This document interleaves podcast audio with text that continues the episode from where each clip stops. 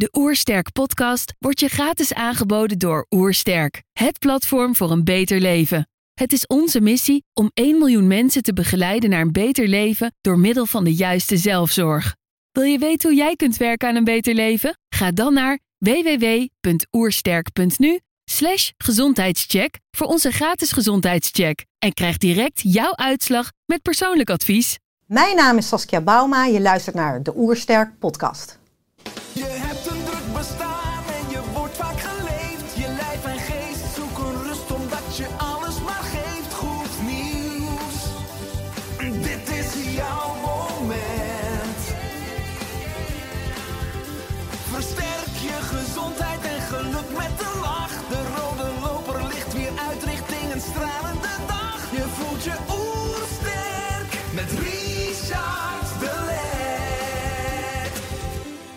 We zijn hier in Heemskerk voor een podcast met Saskia Bauma. Saskia is kinderarts en oprichter van de kinderartsenpraktijk en het specialistische centrum Positief Overgewicht. Ik ben benieuwd naar haar tips voor een beter leven. Trouwens, geniet je van onze podcast? Laat dan een reactie of review achter. Zo help je ons om het gezondheidsvirus te verspreiden. Let's start. De Oersterk Podcast. Een ontdekkingstocht naar een beter leven. Saskia, welkom. Ja, dankjewel. Ik lees op jouw website: een kind hoort toch niet in een ziekenhuis? Eh, waarom niet en wat bieden jullie? Ehm, ja, een kind wordt niet in een ziekenhuis. Ik denk dat als je een ziekenhuis echt nodig hebt, dat je er moet zijn. Acute zorg. Acute zorg. Maar er zijn natuurlijk ook heel veel ja, specialistische kindergeneeskundige problematiek. Waarvoor je eigenlijk een, eh, de, de, de infrastructuur van een ziekenhuis echt nodig hebt. Hè? Maar in mijn vak, dus het vak van algemeen pediater, algemeen kinderarts. Ja, ontdekte ik al heel snel dat er gewoon een heel groot stuk van de zorg je wel een kinderarts nodig hebt, maar niet per se de infrastructuur van een ziekenhuis. En, ja, en dan vraag je je natuurlijk af van waarom zou je een kind naar een ziekenhuis brengen, wat in principe een omgeving is waar je ja, een kind het liefst als ouder een kind het liefst niet aan blootstelt. Ehm, je krijgt te maken met nou, een zieke omgeving. Ehm, deels denk ik ook dat het ziektegedrag in stand kan houden of zelfs oproept. Hè? Ik bedoel, als je als ouder het signaal krijgt, ik stuur je naar het ziekenhuis of verwijs je naar de kinderarts in het ziekenhuis, ja, dan moet het wel heftig zijn hè, wat er aan de hand is met je kind. Dus dat, dat doet ook iets met je als ouder, denk ik. En ook als ouder in je communicatie met je kind. Ja, en hoe mooi is het als je dat, als je dat stuk van elkaar los zou kunnen trekken. En, eh, Artsen in witte jassen natuurlijk. witte jassen, eh, maar ook, ja, eh, je, je, je komt mensen tegen aan infuuspalen. eh het is een geur van een ziekenhuis. Al wordt dat ook al wel steeds anders. Hè. Er zijn heel veel ziekenhuizen waar je dat gevoel al veel minder hebt. Maar toch, het is een omgeving waar een kind in principe niet thuis hoort. En waar je het liefst je, een kind niet aan blootstelt. Ehm, maar je hebt wel soms die specialistische zorg of kennis nodig om een kind en ouders verder te helpen. En eh, ja, dat, dat, daar liep ik al heel lang mee rond. Ik had al heel lang het gevoel van, goh, waarom doe ik dit eigenlijk hier op deze locatie? En eh, nou, vandaar dat, eh, zo is mijn kinderartsenpraktijk eigenlijk ontstaan vanuit die visie. Ja, het is- het is een concept wat je wel meer ziet in het buitenland, begreep ik hè? Dat Ja. kinderartsen ook buiten het ziekenhuis Ja, werken. nou ja, wij hebben natuurlijk wel echt een heel uniek zorgsysteem.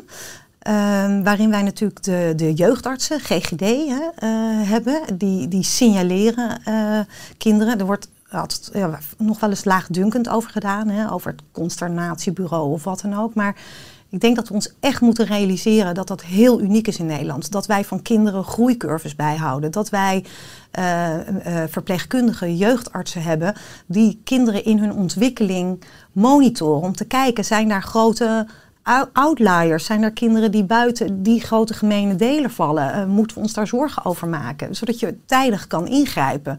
En daar is, dat is echt een heel uniek systeem. Want we zien nu gewoon kinderen die vanuit het eh, eh, buitenland ook komen. Bijvoorbeeld vanuit Syrië of vanuit Afghanistan of wat dan ook.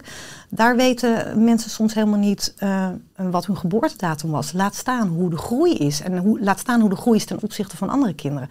Dat weten wij allemaal in Nederland. En eh, ja, ik denk dat we daar heel trots op mogen zijn. Ehm, Maar in het buitenland heb je veel meer, zoals in, ook in Duitsland, maar in andere Europese landen, dat je met je kind niet naar de jeugdarts gaat, maar gelijk naar de kinderarts gaat. Waarin je zowel de signalerende rol als ook de behandelende rol in één persoon vindt. Ehm, maar in Nederland hebben wij dat dus anders geregeld. Ja. ja, want als kinderen ziek worden, dan levert dat vaak veel spanning op bij ouders en het gezin. Ja, zeker. Wat, wat zie je zoal in de praktijk? Ja, dat is ehm, in mijn praktijk is het heel veel eh, chronische kwalen. Dus eh, eh, eh, buikpijn, hoofdpijn.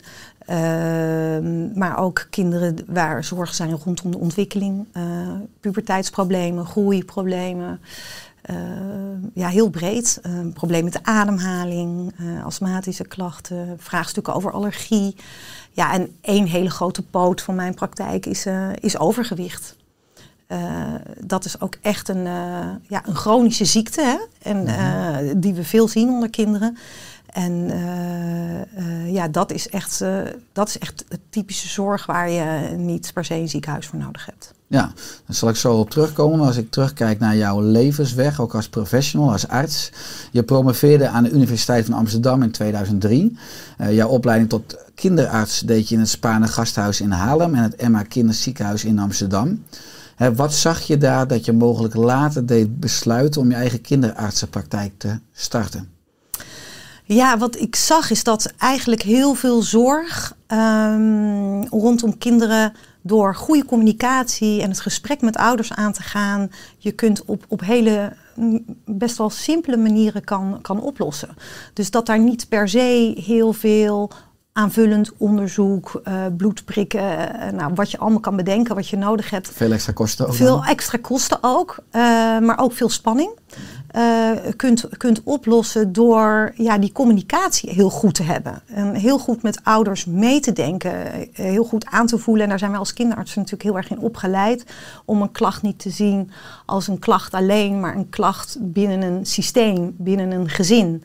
En eh, dus dat, dat had ik daar echt, eh, echt in ontdekt in mijn opleiding al. Ja. Ja, want naast eh, het vak van kinderarts ben je ook opgeleid tot leefstijlcoach. Hoe is deze combinatie ontstaan? Ja, dat, dat komt eigenlijk al helemaal voort uit het feit dat he- het idee dat leefstijl ook belangrijk is bij kinderen, dat komt eigenlijk al van helemaal het begin van mijn carrière. Ik heb onderzoek gedaan naar familiair, familiaire hypercholesterolemie en familiair hoog cholesterol. Ehm, eh, dat is een, eigenlijk een, een, een, aangeboren afwijking waarbij eh, mensen onvoldoende in staat zijn om het cholesterol goed af te breken, waardoor eh, mensen al op hele jonge leeftijd hart- en vaatziekten ontwikkelen en soms mensen ook op vroege leeftijd nou, een hartinfarct krijgen of zelfs komen te overlijden. En deze kinderen, daar heb ik onderzoek naar gedaan. Te kijken naar de kinderen van deze ouders, dus de kinderen met deze erfelijke aandoening.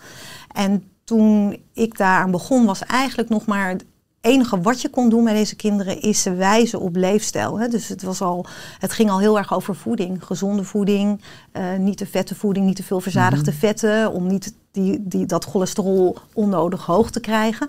Dus al heel vroeg had ik het idee van ja, er is dus iets, dit is ook een, echt een leefstijlziekte, hè, waarbij je met gezonde voeding al een heel stuk kon, eh, verder komt. Nou, naar aanleiding van het onderzoek dat ik heb gedaan, hebben we nu, kunnen we deze kinderen gelukkig ook behandelen, want met alleen leefstijl eh, kom je er niet. Maar dat heeft mij al wel aan het denken gezet van, eh, ehm, ja, hoe zit dat dan eigenlijk ook met overgewicht? Ehm, zodoende ben ik uiteindelijk aan het, toen ik kinderarts uiteindelijk was en ging werken in een ziekenhuis, gedacht van ja, maar dit is ook echt een leefstijlgerelateerde aandoening. Dus ben ik daar me verder in gaan eh, verdiepen en me gaan ontwikkelen. En ehm, eh, uiteindelijk eh, ja, heeft dus in mijn eigen praktijk heb ik ge- gedacht van ja, ik heb meer tijd nodig eigenlijk om het gesprek aan te gaan. Want als je in een ziekenhuis zit en je hebt weinig tijd, grijp je dus ook eerder naar ja, ik moet dingen uitsluiten. Dus meer onderzoek, dus eh, kom je weer in dat eh, ziektegedrag eh, terecht. Wat is weinig tijd? Nou, weinig tijd is dat wij, en dat, daar kijk andere specialisten denken al van, nou waar heb je het over? Maar wij hebben, wij hebben voor een kind in een ziekenhuis een half uur een eerste afspraak. Voor een controleafspraak eh 15 minuten. Ehm, eh, dus ik dacht, ik heb meer tijd nodig om dat nog meer te zien wat de klacht voor een rol speelt in, in het gezin. Ja. En, en, en ik kwam er ook al snel achter dat het ligt aan de effectiviteit van je communicatie. Eh, in hoeverre je met ouders eh, mee kan denken en ze een stap kunnen laten maken. En eh, toen dacht ik van nou, als ik nou op eigen benen ga en ik ga dit zelf doen op mijn manier, dan, dan moet ik ook meer leren over op een andere manier het gesprek te voeren. Ja, en wij zijn als artsen natuurlijk heel erg eh, best wel sturend eh, eh, opgeleid in ons gesprek. Want we hebben die tijd, we moeten onze vinkjes zetten. Is dat wel, dat niet? Op die manier maken we onze diagnoses. Maar dat is een hele andere manier als je mensen een veranderingsproces wil laten doorgaan. En dat leer je in een coachopleiding. En ja, dat is eigenlijk wel het meest wat ik daar in die opleiding heb geleerd. Om dat andere gesprek te voeren. Mhm. Heb je dat achteraf gezien gemist in je opleiding tot kinderarts? Ja, ja, ik denk het wel. Ik denk ook wel dat de opleiding natuurlijk heel allesomvattend is en je al heel veel moet leren. Dus er ook grenzen liggen aan wat je allemaal in zo'n opleiding kan stoppen. Maar het dat is heeft een me- opleiding van 12 tot 15 jaar voor mij kinderarts. Hè? Nou ja, ik, ik, ben natuurlijk dat, ik heb dat promotietraject gedaan, maar uiteindelijk, en ik heb nog eh, een gezin gekregen tijdens de opleiding, dus dan duurt het allemaal wat langer. Maar in principe zou je in vijf jaar tijd eh, eh, de specialisatie tot kinderarts Ja, vijf jaar nadat je basisarts bent geworden. En dat Nadat je jaar. basisarts bent geworden, ja. Dus en ik heb daar dus nog vier jaar promotieonderzoek tussen gedaan. Ja. Ja. Ja, Ja, want je hebt in maart 2020 een specialistisch centrum voor kinderen met overgewicht opgericht. Positief overgewicht. ja. Wat is jouw doel met dit centrum? Nou ja, ik, ik, ik kwam er waar, waar ik eigenlijk altijd tegenaan heb- ben gelopen in de afgelopen jaren. Want ik heb altijd gezorgd voor kinderen met overgewicht. Mijn hele carrière lang. Dus vanaf het moment dat ik kinderarts ben geworden, eerste ziekenhuis ben geland, heb ik daar direct een programma opgezet voor kinderen. En ehm, ehm, waar ik steeds eigenlijk achter kwam, is dat ik dacht, ik heb beperkte tijd eh, binnen de DBC. Hè, dat is hoe we worden geregistreerd en eh, hoe de zorgverzekering financiert en hoe dat allemaal geregeld is. Daar is een be- beperkte tijd voor wat je kan steken in die kinderen. En ik, ik merkte op een gegeven moment dat het me begon tegen te werken dat ik dan dacht van nou, ik heb een goed gesprek gehad. Het, het lijkt een begin of een opening tot verandering in het gezin, bij het kind of het systeem. En dat ik dan soms een half jaar later zo'n kind weer terug zat. En dan waren ze ofwel naar de diëtist geweest of de, de, de, de fysiotherapeut. Nou, ergens in het land waar ze dan ook vandaan kwamen. En dat ik dan merkte dat er eigenlijk niet zoveel gebeurd was. Of dat de kinderen alleen maar zwaarder waren geworden. En dan, dan kreeg ik ze weer positief, laat maar zeggen, de deur uit. Met, ja, met goed gevoel. En dan, ja, en zo, zo hoppelde dat door. En ik zag die kinderen alleen maar zwaarder worden. Ehm, dus wat ik eigenlijk daarmee wil, is dat we, eh, ja, dat, dat, dat die kinderen en ouders veel meer aandacht krijgen in dat hele proces. En eh, ja, we hebben dus nu sinds 2019 eh, natuurlijk de leefstijlcoaching in het basispakket voor volwassenen. Maar we hebben zoiets niet voor kinderen. En ja, dat, ik dacht van ja, ik kan er nu op gaan zitten wachten totdat de hele wereld in gaat zien, of Nederland in gaat zien, dat we dit voor kinderen nodig hebben. Ehm, maar dan moet je door dat hele logge systeem. En toen dacht ik van nou, waar ga ik nou mijn, mijn tijd nog de, de komende... Hè, want ik heb het, het grootste deel van mijn carrière eh, eh, achter de rug. Waar ga ik nou mijn energie in steken nog voor de toekomst? Toen dacht ik ja, dan, dan, dan, dan is dat waar volgens mij heel veel te halen valt. Ja, vind ik enorm mooi. Want in mijn ideale wereld zouden kinderen geen overgewicht hebben. Maar nogmaals, de werkelijkheid is anders. Hè. Kinderen worden steeds dikker en ook steeds jonger dik. In 2020 had 13,2% van de 4 tot 12-jarigen overgewicht. En 19,3% van de 12 tot 16-jarigen Ja. overgewicht. Gaan we uiteindelijk het tij keren? Of wordt het aankomende jaren alleen nog maar erger als je kijkt naar de cijfers en de prognoses? Nou ja, eh, het afgelopen jaar was natuurlijk echt dramatisch. Het coronajaar. Ja, het is echt dramatisch wat we hebben zien gebeuren. En eh, ja, enorm frustrerend voor zorgverleners die zich bezighouden met deze, deze groep kinderen. Enorm frustrerend voor ouders en ook voor de kinderen zelf. Want er is inderdaad, en met name in die groep jongeren, gewoon eh, is het aantal kinderen met overgewicht gewoon met bijna 5% toegenomen. Is echt heel veel in één jaar tijd. Dus ja, voorlopig hebben we eerst nog eh, te repareren. En eh, ja, Maar raakt dat je? Want dat is natuurlijk dan een beetje een jaar waar je, daar ben je aan het dweilen met de kraan open, zeg maar. Ja, dat raakt mij enorm. Het, het, het, dat raakt mij enorm. Maar ja, ik heb wel tegelijkertijd zoiets van... Ik ben ontzettend blij dat ik ben begonnen. En dat ik mijn steentje kan bijdragen. Dat ik, en ik weet, misschien ben ik een druppel op de gloeiende plaat. Maar ik hoop gewoon dat er eh, ja, veel meer druppeltjes bij komen. Ik geloof net zoals wat je in coaching hebt. Dat het gaat om kleine stapjes maken. En ik ben één klein stapje. En... ehm, ik weet gewoon dat het uiteindelijk er meer zullen volgen. Ik heb nog veel meer collega's die zich zorgen maken om deze groep kinderen, die zich met hart en ziel dagelijks inzetten. En ik geloof er ook in, en dat gaat ook gebeuren, dat we ook leefstijlcoaches voor kinderen gaan krijgen. En dat die ook in het basispakket worden vergoed. En daar zijn op de achtergrond heel veel mensen heel druk mee. Hè? En eh, eh, daar ben ik heel dankbaar voor, want eh, dat, moet er gewoon, dat moet er gewoon gaan komen.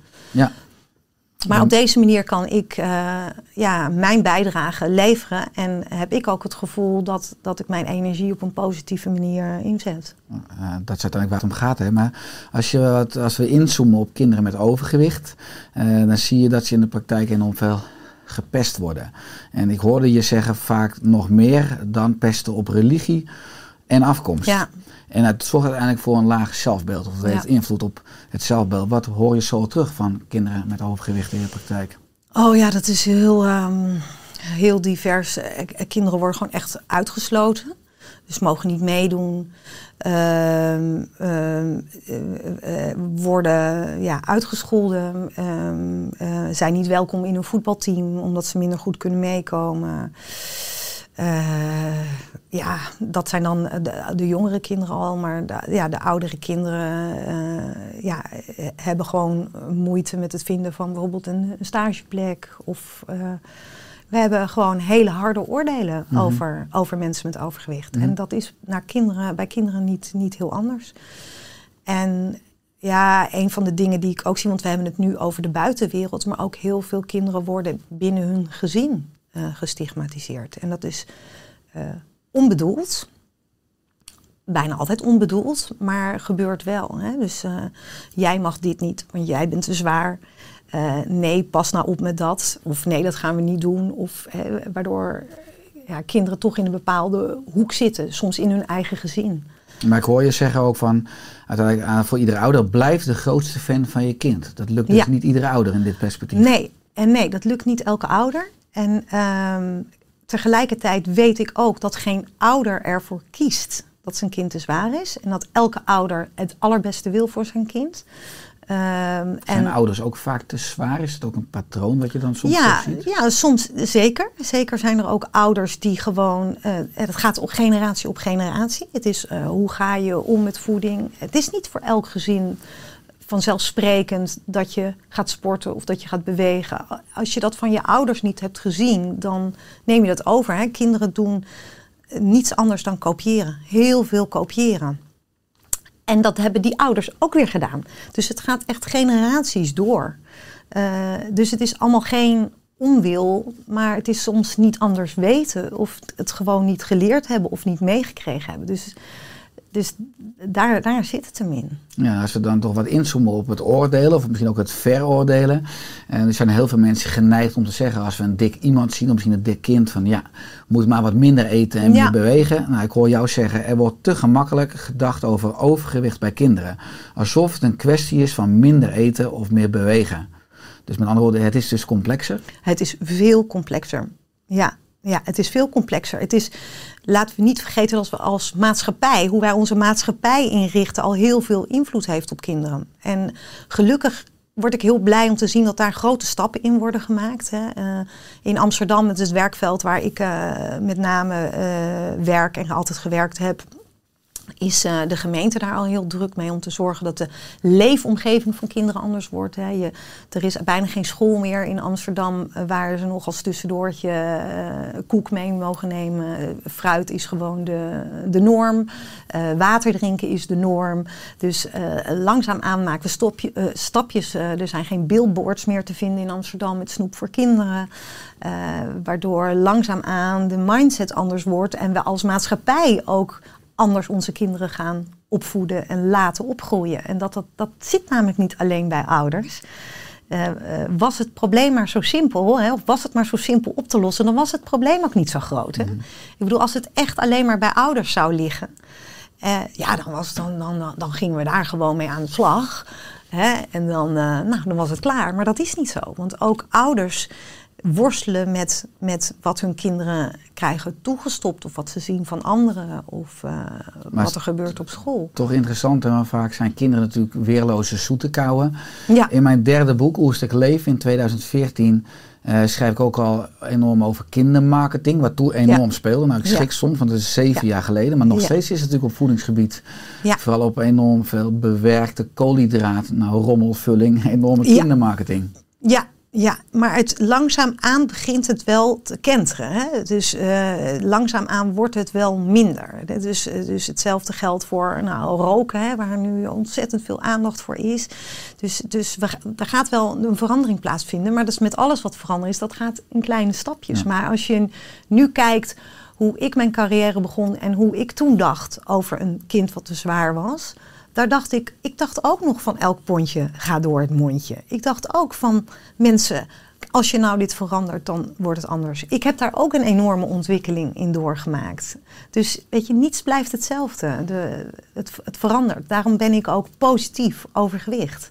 Mhm. Omdat we daarin veranderen. En eh, juist bij kinderen, hè, dit is gewoon, kinderen zijn gewoon work in progress. Dat is niet iets statisch.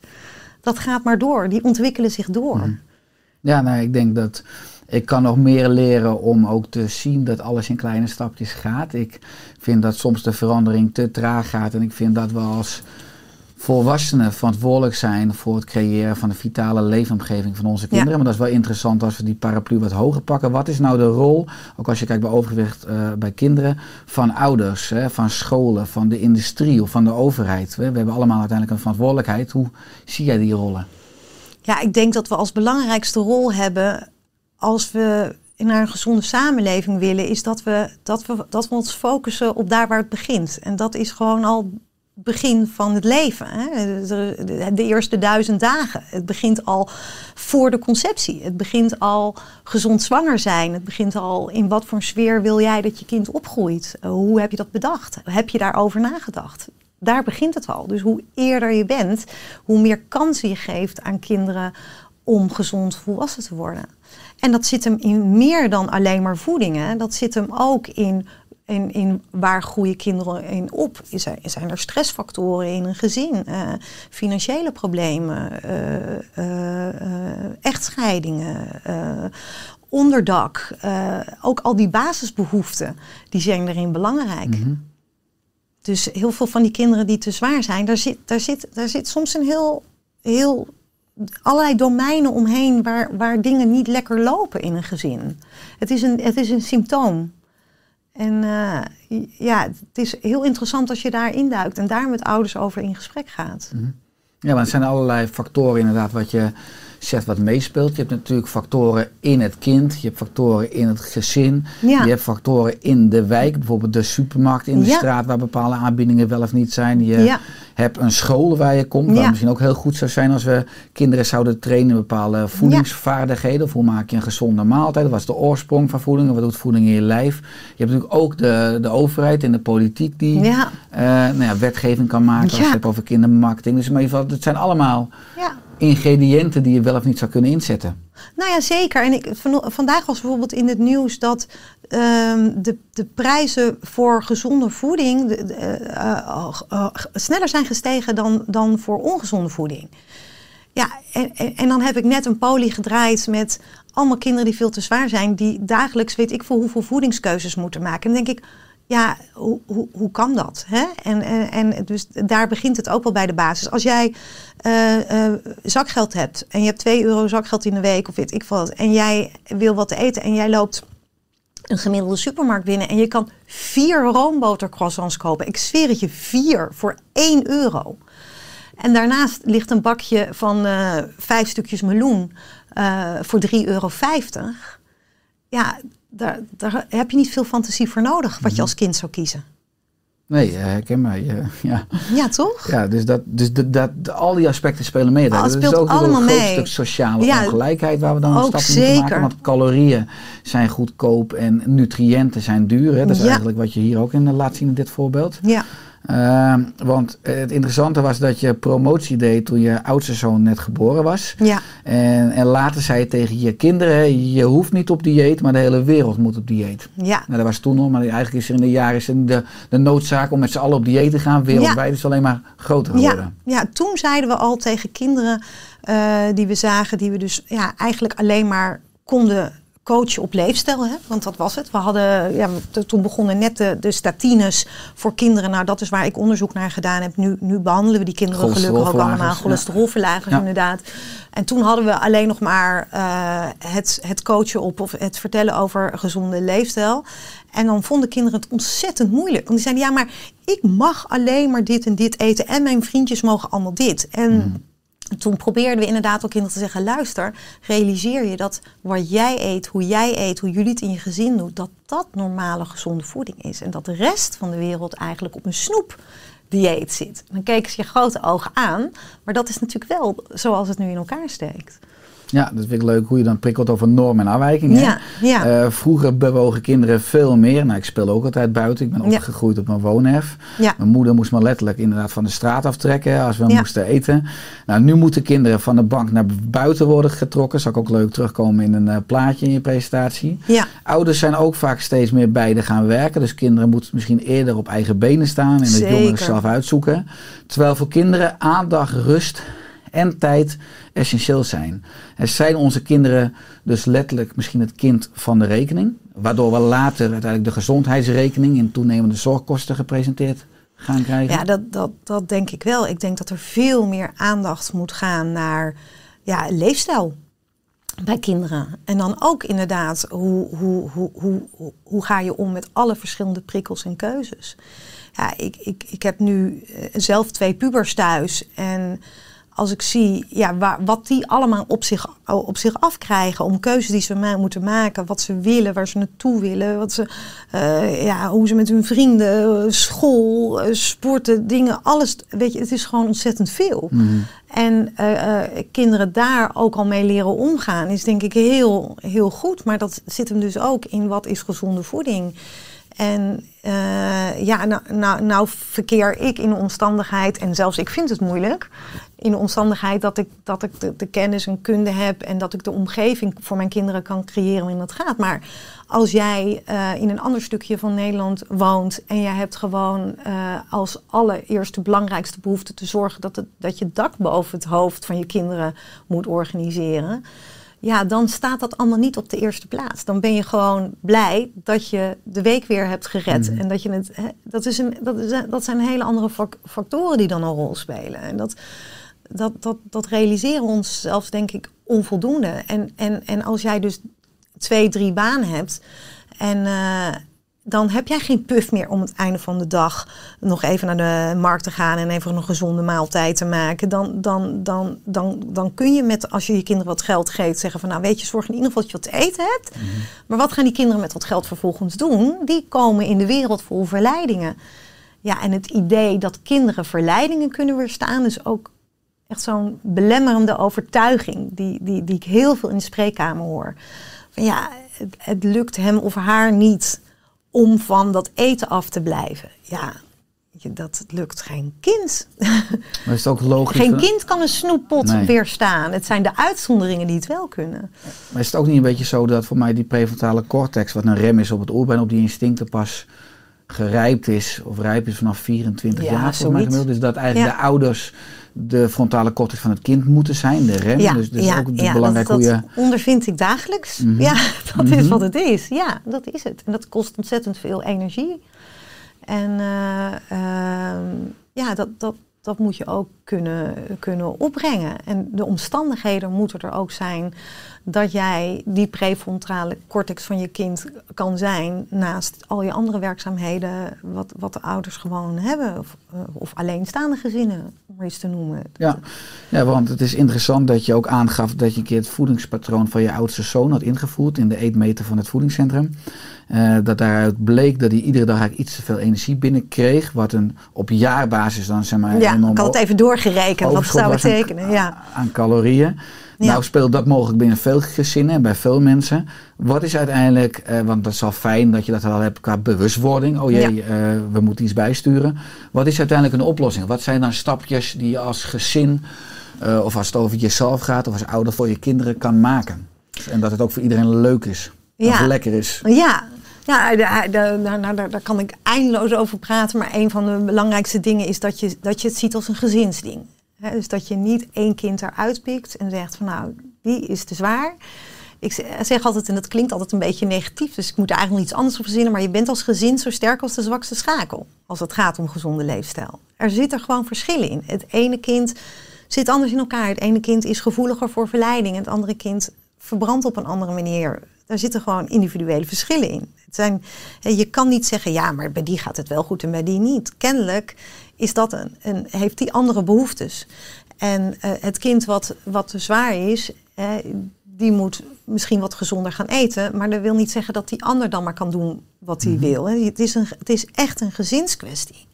Kennelijk heb je als gezin eh, de balans niet genoeg gevonden voor dat individuele kind. En, eh, maar, en maar voor het andere kind, wat het kennelijk met datzelfde eetpatroon wel goed doet, kan het helemaal geen kwaad om mee te doen of, hè, of het gezin mee te doen. Eh, dus dat vind ik, vind ik echt heel erg belangrijk. Dus dat de, de, de, de stigmatisatie van een kind in een gezin, dat die er niet is. Want dat geeft bij zo'n kind ook een heel eh, negatief gevoel. Hè, van ja, er is iets mis met mij of ik mag dingen niet en de ander wel. Kinderen zijn heel gevoelig voor wat de een wel mag en de ander niet. Begrijpen dat ook niet altijd. Ehm, eh, dus dus dat, dat is denk ik heel belangrijk. En is te kijken van waar zitten onze quick fixes eigenlijk altijd. Hè?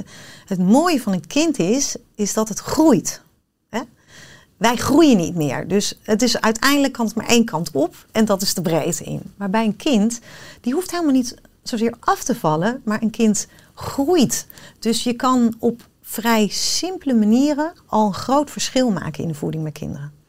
Dus eh, als je gewend bent om altijd, ik noem maar iets simpels, vla bij het toetje te, te, te, te eten. En je zet dat, dat, dat bakje vla van elke dag om in een bakje yoghurt met wat fruit. Dan heb je op jaarbasis al ontzettend veel gewonnen. En als daar ook nog de groei van een paar centimeters overheen gaan, dan, dan, dan, dan, dan zie je gewoon op een hele simpele manier het gewicht van een kind al normaliseren. Dus het zit hem in gewoon kleine veranderingetjes maken voor je gezin en dan nou, die consequent doorvoeren. En het gezin daarbij betrekken. Maar jongens, we willen met elkaar gezond oud worden. En daarvoor hebben we met elkaar stapjes te maken. En dan moet papa, mama, iedereen moet mee. Ja, dus het is niet in het onderdeel, maar het hele systeem als het Ja, ware. het is een gezins. Ja. En kijk, als er, als er één kind te zwaar is in een gezin, dan is het een gezinsprobleem. En het is niet van dat ene kind. Dan heb je het als gezin kennelijk onvoldoende balans om dat kind gezond mee te laten komen. Ja, het is grappig wat je noemt, het voorbeeld van de vla. Voor mij is dat ook echt iets Hollands, iets Ja. Nederlands. Dat we Ja. na een warme avondmaaltijd nog een bak vla of Ja. yoghurt nemen. Ik-. Vroeger inderdaad hadden wij thuis ook van hopjes vla. Inmiddels heb ik al jaren geen vla of toetjes meer. Maar Nee, het nee. komt veel voor. Ja, het natuurlijk- toetje, dat is ook gewoon... eh, is ja, geniale marketing ja, eigenlijk. ja, dat, dat mensen dat ineens als afsluiting van een maaltijd zijn gaan eten. Want het is helemaal niet per se Dus het is gewoon, ja, het is uiteindelijk gewoon snoep, hè? Ja, en dat is hetzelfde met dat glaasje limonade. eh, vloeibaar snoep, dat is het. Ja. Eh, als eh, Mark Rutte nou ook deze podcast eh, straks gaat horen. Dat zou mooi eh, zijn. jou Kijk, op het spoor komt. Hij gaat je bellen. Hij zegt Saskia, ik heb hier een nieuwe ministerpost. Minister van Kind en Gezondheid. Wat zou je dan doen? Met een groot budget. Wat, wat zou je doorvoeren? Wat zou ik doorvoeren? Nou, ik zou het sowieso niet zelf gaan doen, hè, die ministerpost. Want eh, ik ben te veel dokter om, uh, om, om, uh, om die politiek aan. Ik ben geen politiek dier. Dat is ook uh, de reden waarom een academisch ziekenhuis of een, minder bij mij past. Ik, er, er, vloeit te veel negatieve energie weg naar dingen waar ik me niet mee bezig wil houden. Dus het ministerschap is zeker niet voor mij weggelegd. Maar, je hebt een grote maar ik zou wel een grote, ik zou wel een adviseur willen zijn. Mm -hmm. en, en ik zou wel willen helpen de minister uit te zoeken. Dat lijkt me ook leuk. Maar um, ja, ik denk dat we echt aan de leefomgeving uh, voor kinderen, uh, dat, dat we grotere stappen in kunnen maken. Ja, en dat zit dan ook inderdaad uh, met roken. dat is ook een onderdeel van de leefstijl natuurlijk voor kinderen. kinder, marketing, supermarkten aanpassen. ja, veel meer nog ja, op dat, uh, scholen kijken of we daar uh, het op de scholen veel meer als onderdeel van, uh, van hun ontwikkeling kunnen maken. Ik bedoel, waarom leren we rekenen taal, maar leren we niet hoe we ons gezond door het leven leiden? ik zou ook veel meer willen naar gezinnen die het moeilijker hebben in, in ons land ja, de GGZ is echt, uh, ja, echt een, een, drama op het moment. Ja, dat, dat is ook een voedingsbodem voor ongezond opgroeien en, uh, en groot worden. Ja, er zijn heel veel thema's. Mm -hmm. ja. Is, uh, ook als je kijkt naar kinderen, als je ook kijkt in de jeugdzorg, maar ook in de pleegzorg, zijn enorme aantallen, honderdduizenden kinderen. Tenminste in de pleegzorg ruim honderdduizend kinderen.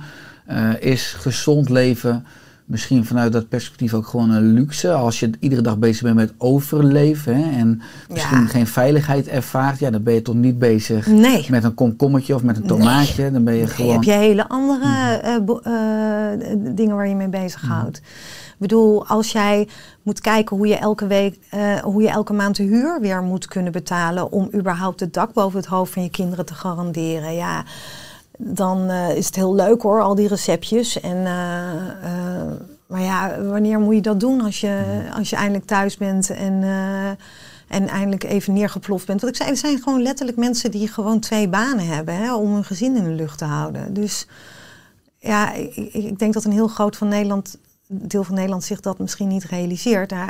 Ik, ik, ik werk in Amsterdam Zuidoost. Nou, dat, dan, dan word je wel wakker hoor.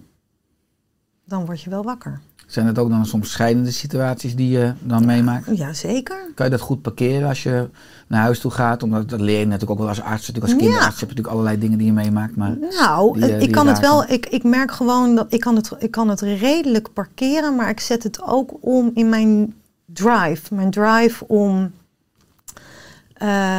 nou ja, betekenisvol en zinvol eh, mijn vak te kunnen uitoefenen. Ik, ik, ik ben echt een dokter in hart en nieren.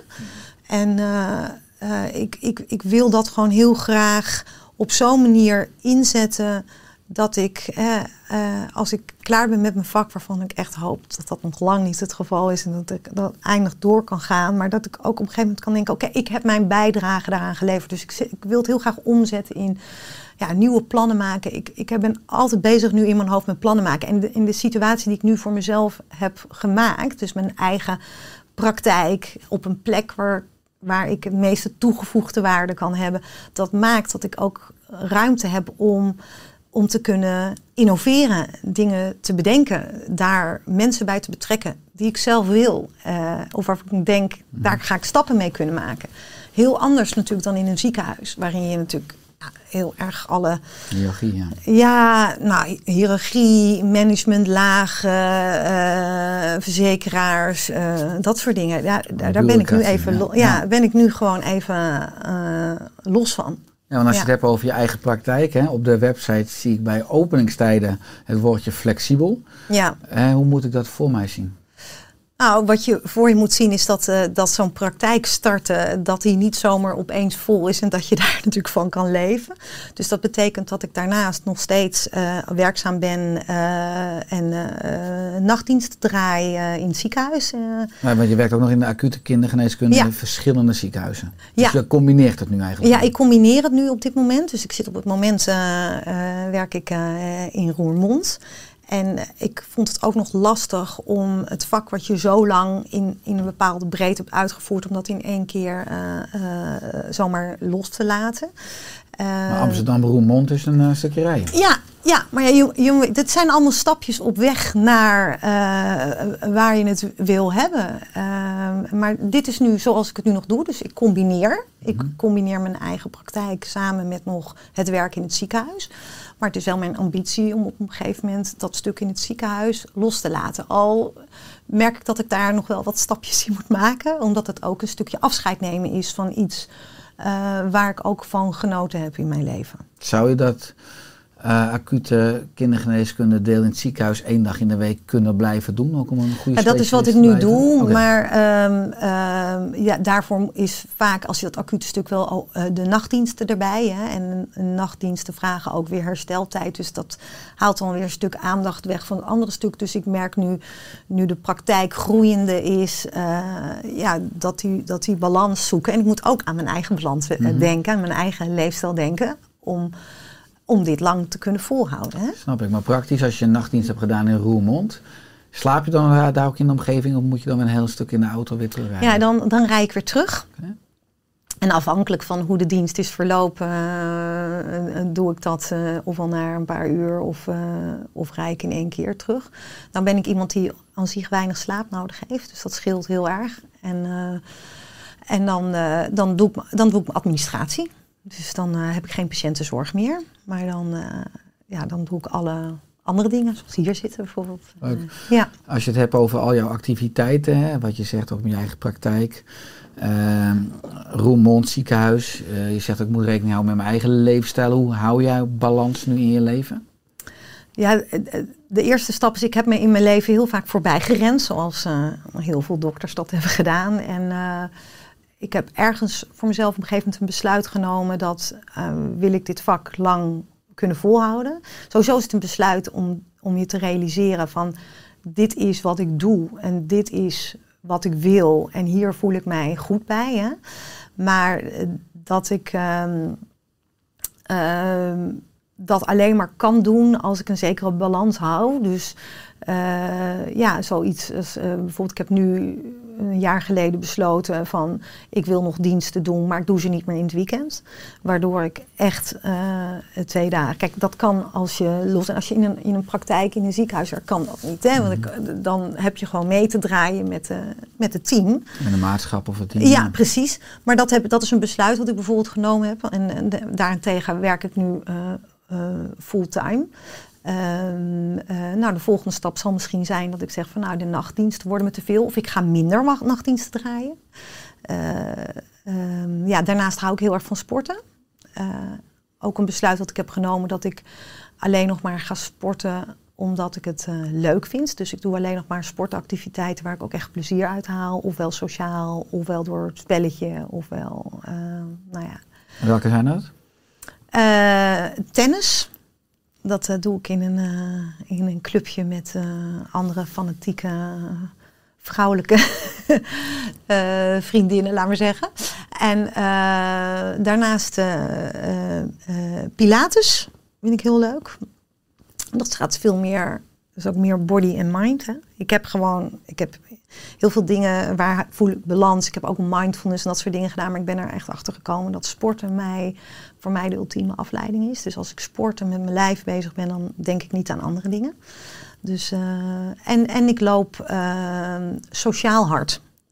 Dus eh, ik liep eigenlijk niet meer hard, maar omdat een vriendin dat wel heel graag wilde en ik haar op die manier ook wat vaker kon spreken, eh, loop ik met haar rondjes mee. Maar dat, daar leg ik de lat niet meer zo hoog. Heb ik wel gedaan, maar dat doe ik niet meer. Dus ehm, een beetje zo. Nou, ik loop asociaal hard. Ja, Dus dat precies. sociaal hart is dat je nog een beetje kan kletsen terwijl je loopt. ja. Ja. Als je het hebt over het vak kinderarts. Ik weet nog wel in mijn tijd dat er meer vraag was dan aanbod. Het was lastig om uiteindelijk een plek te krijgen voor eh, kindergeneeskunde. Ja. Eh, dat vaak ook bijna vereist was om promotie te gaan doen. Of je moest andere kwaliteiten aantonen. Is het vak kinderarts ook echt een roeping? Eh, ja, voor mij wel. Voor mij is het een, een, iets wat ik altijd al heb gewild. Als heel jong meisje zei ik, ik wil kinderarts worden. En eh, ja, dat is toch ook echt zo gelopen, gek genoeg. Ehm, eh, ja, voor mij is het ook een hobby. En dat is trouwens ook iets wat ik recent heb ontdekt aan mezelf. Want ik was altijd zo jaloers op allemaal mensen die eh, een hobby hadden. Hè. Ik denk, ja, ik moet eigenlijk een hobby. Hoezo heb ik geen hobby? Hè, de ene houdt van eh, foto's plakken of ik het. Zijn allemaal mensen die allerlei dingen doen. En ik, ik ben er eigenlijk, dat is nog niet zo heel erg lang, achtergekomen. Denk ja, volgens mij is mijn werk ook mijn hobby. Je levenswerk. Ja, ik vind het ook leuk om in mijn vrije tijd ehm, bezig te zijn met mijn werk. Ja. Ja, Dan heb je het ook eigenlijk over, wel. over publicaties of gewoon het... Nou, meer in het bedenken hoe ik de zorg kan verbeteren. Hoe kan ik mezelf verbeteren? Hoe, maak ik, hoe word ik een, een, een betere kinderarts nog? Hoe kan ik mezelf daarin nog ontwikkelen? Want Mhm. dat is echt ook nog echt totaal veranderd in de afgelopen jaren. En eh, ehm, ik word deze zomer 50. En ja, ik ga nog heel lang doorwerken. Dat wil ik ook nog heel lang. Dus dan wil ik me blijven ontwikkelen. Dus ik wil eigenlijk ook kijken of ik steeds nog een betere dokter kan worden. Ja, dat is een mooi haakje. Ja. Want als ik kijk op Zorgkaart Nederland, Ja. zie ik veel fantastische reviews. Hè, in de woorden onder andere staat er, legt alles goed uit op het niveau van het kind. Een ander zegt weer, de kinderarts die zegt super lief voor de kinderen. Ze legt alles goed en duidelijk uit. En als laatste, een hele prettige manier van omgaan. Het kind staat centraal. Hè, hoe, hoe is dat om zulke reacties te krijgen en te lezen? Ja, het is natuurlijk heel ontroerend. Ja, dat is, dat is waar je het uiteindelijk voor doet. Hè? En eh, eh, ja, ik heb gewoon gemerkt dat ik ook heel veel lol heb. Want ik zie natuurlijk best wel, ja, wat, wat mijn collega's zullen zeggen, simpele problematiek. Ehm, maar ik vind het toch echt een uitdaging om die simpele problematiek, noem bijvoorbeeld een kind dat moeite heeft met, eh, met, met poepen bijvoorbeeld. Eh, om dan te kijken hoe ik met dat individuele kind, binnen dat individuele gezin, binnen dat systeem van deze vader en deze moeder, dat op, op hun manier het uiterlijk kunnen leggen, zodat het voor hen net zo duidelijk is voor weer een ander gezin. En dat is echt, eh, ja, dat vraagt aanpassing, afstemming. En daar heb ik gewoon heel veel lol in. En ik denk dat, dat, dat eh, mijn patiënten dat ook aan me merken. Want ik heb gewoon, ik ga gewoon met heel veel plezier naar mijn werk. En ik eh, haal heel veel energie uit mijn werk. Dus het kost mij geen eh, moeite. Hè. Dus eh, ik, ik heb ook wel collega's die zeggen, oh, weer een volle poli. Of nou, die en die patiënt, nou, pff, pittig. Ik heb dat eigenlijk zelden of nooit. Kennelijk is dit wat bij mij past. Dat is denk ik eigenlijk de enige conclusie die Ja. ik kan trekken. En, ja. en wat je aantrekt ook. Ja, en ik heb het dus nog meer, nog meer eigen gemaakt. Ik heb het nog meer zo kunnen indelen, waardoor ik alle ruis, laat maar zeggen, eromheen, eh, de, de, waar veel negatieve energie naar weglekt, om dat ja, te, ja, ja, dat, dat, dat heb ik gewoon nu eigenlijk niet meer. Ja, maar ik vind het leuk dat je zegt dat je volgens collega's misschien simpele problemen behandelt. Je zegt problemen met poepen. Eh, misschien is dat simpel vanuit het cognitieve academische, maar ik denk dat zelf ook een poepprobleem, dat je daar ook als mens achter de arts misschien heel holistisch moet ontwikkelen. Want het kan voortkomen uit natuurlijk iets met voeding, Ja. leefstijl, fysiek, maar ook iets emotioneels, iets Ja. mentaals, iets Ja. spiritueels, eh, eh, projectie met betrekking tot ouders. Dus eigenlijk dus, dus, erg. Dus bestaan er simpele problemen kan je. Dus dan, dan is het juist ook een kracht en kwaliteit als je. Dus het is geen simpel probleem als je daar heel erg goed op aan kan staan. Ja. Omdat er zoveel voor Precies. meer voor nodig is. Ja, precies, precies. En het is heel leuk, want ehm, eh, vroeger ging ik ook meer op mijn ruggenmerg van oké, eh, eh, obstipatie, dat moeten we behandelen met laxantia. En nou, als we dat eenmaal op gang hebben, dan kunnen we langzaam weer afbouwen. En, maar ik, ik, ik vraag nu eigenlijk bij elk kind, bij welk probleem dan ook, hoe zit het met bewegen? Hoe zit het met voeding? Hoe zit het met stressfactoren in het gezin? Eh, Altijd. En dan heb ik eigenlijk altijd haakjes of aanknopingspunten waar ik dan over in gesprek kan. Eh, en dan, eh, al hebben we het maar over vezels bijvoorbeeld. Hè. Ja, wat is nodig voor een normale stoelgang? En dat was vroeger een riedeltje wat ik dan zei, ja, je moet ook letten op dat en dat en dat en dat. En nu ga ik veel meer daarop in.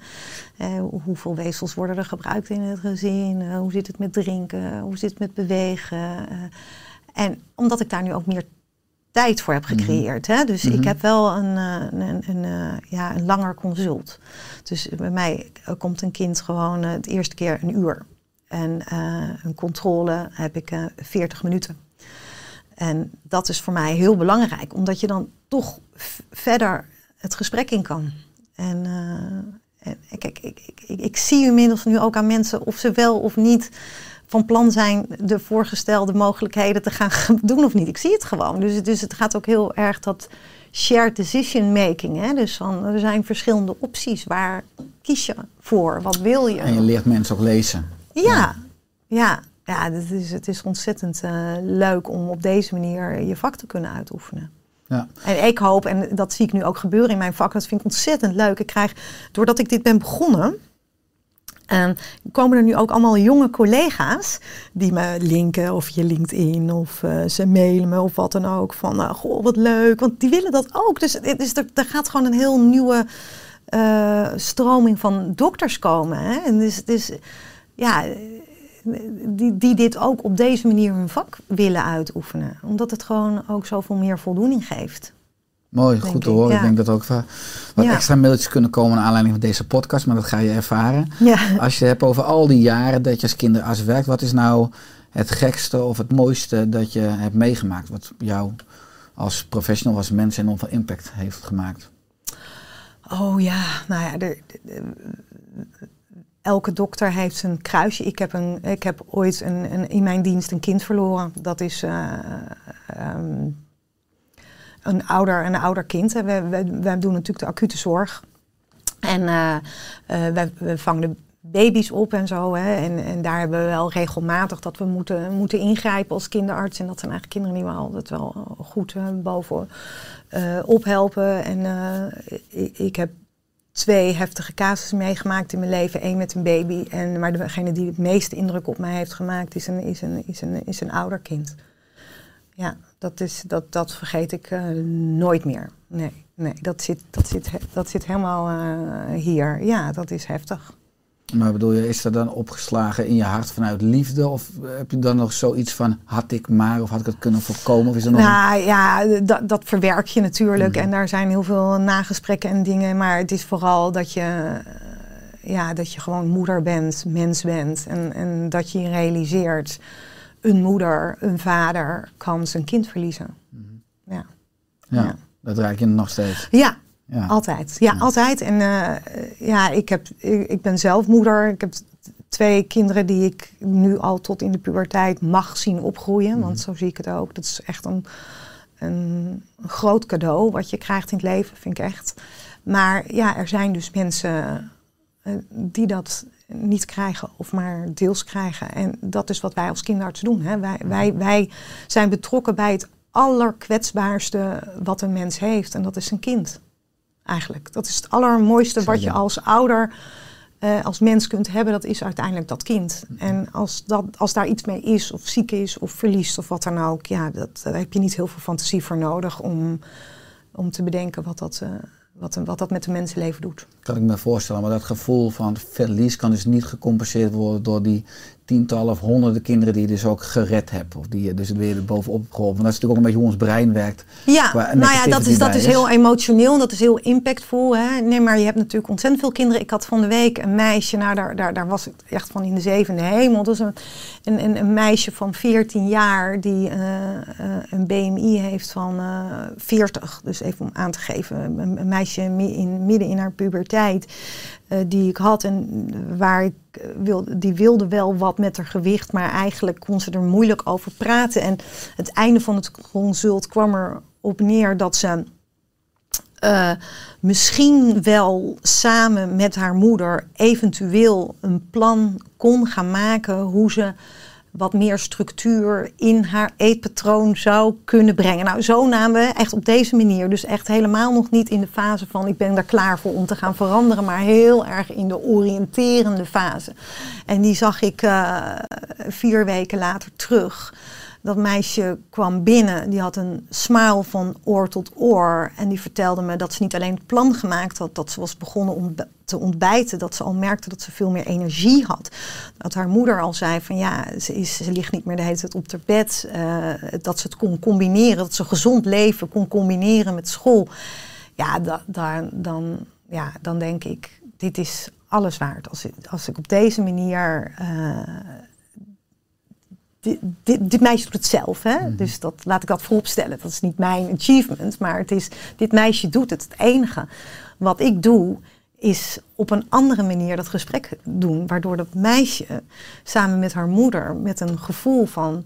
ik kan het dus ook. Het is dus ook voor mij weggelegd om gezond te gaan leven. Het is ook voor mij weggelegd om naar een gezonde toekomst te gaan. Dat zijn heel veel kinderen die, die dat al niet eens meer kunnen bedenken... dat dat nog zou kunnen.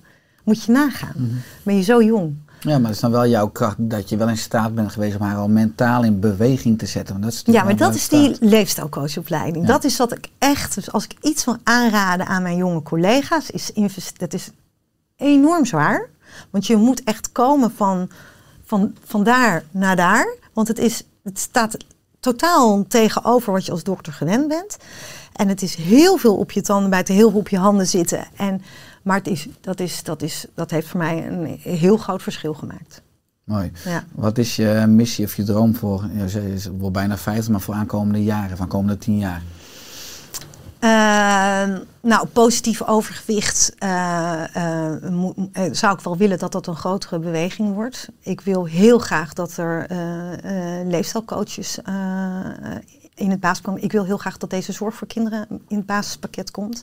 Eh, Want uh, ik heb een hele bewuste keuze gemaakt om niet uh, een luxe praktijk te starten, dus voor mensen die het kunnen betalen, maar echt vanuit de basisverzekering. Ik heb geen contracten met zorgverzekeraars, maar dat is ook een van de dingen waarvan ik denk, ja, ik, ik, wil ik het te beginnen in Amsterdam Zuidoost, hè, want dat is dan waar ik nu zit. Begin, daar wil ik het eerst gewoon ook goed hebben, goed regelen. Dan, dan, dan heb ik uiteindelijk wel de support van de zorgverzekeraars nodig. En ik wil ze heel graag gaan laten zien dat, uh, ja, dat deze manier van werken, dat die oplevert voor de toekomst. Dat het bestaansrecht heeft. Dat het bestaansrecht heeft, precies. En ik, ik hoop dat er, dat er collega's zijn die dit uh, samen met mij willen gaan doen. Ja, die, die, die, die mee willen doen. Mooi. Nou, ja. bij, bij, deze een oproep, hè? Ja, zeker. Uh, zeker. Is, is, er aan het einde van de podcast nog iets wat je graag wilt toevoegen, Saskia? Um, reali- nou, we moeten gewoon beginnen bij de kinderen.